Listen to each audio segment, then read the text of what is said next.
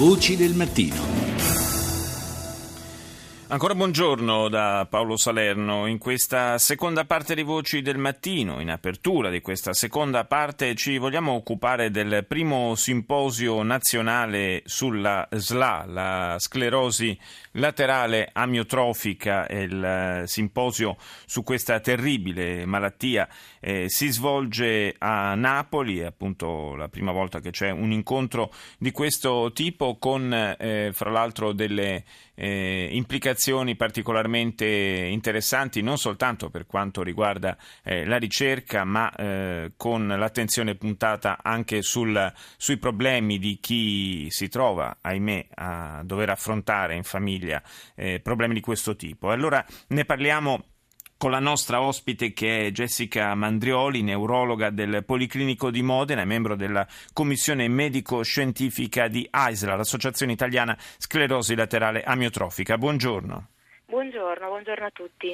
Grazie per l'invito. Eh, grazie a lei di essere con noi a quest'ora della mattina. Eh, io le chiedo innanzitutto eh, di aiutarci a capire un po' eh, se e quali passi avanti sono stati fatti dalla ricerca e dalla medicina nell'affrontare eh, questa terribile malattia che insomma anche eh, grazie possiamo dire a, a, qualche importante testimonial in campo sportivo, penso all'ex calciatore Borgonovo è, è insomma, finita un po' sotto gli occhi di tutti. C'è, c'è sicuramente più attenzione rispetto al passato e questo è un dato positivo.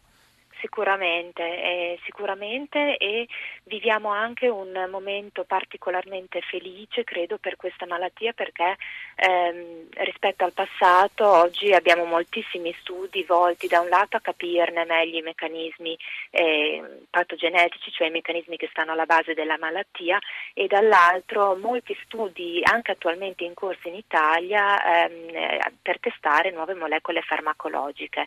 Negli ultimi anni sicuramente grandissimi passi avanti sono stati eh, effettuati mm, nell'ambito della genetica, basti pensare che negli ultimi 6, 7, 8 anni sono stati individuati eh, 10-15 nuovi geni che possono, essere, possono contribuire all'insorgenza della malattia.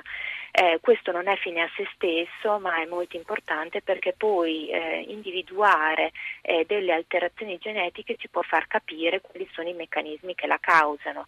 Ed è proprio poi sulla base di questo che eh, vengono condotti studi clinici, quindi sicuramente un periodo molto ricco, in Italia sono presenti diversi studi e così pure naturalmente all'estero per quanto riguarda il i trial farmacologici eh, che possono dare una, una, speranza anche di trovare in tempi eh, non lontani un, un, trattamento per i pazienti, quindi migliorare sì. le loro prospettive. Sì, quindi possiamo dire, ahimè, ancora eh, non è a portata di mano una terapia che possa contrastare efficacemente questa malattia, il suo insorgere, il suo svilupparsi, però quantomeno rispetto a qualche tempo fa eh, abbiamo eh, degli orizzonti diversi, insomma abbiamo delle prospettive diverse e questa è una speranza importante. Come importante è anche qualche passo avanti che si è fatto e si sta facendo per quanto riguarda i diritti delle persone affette da SLA.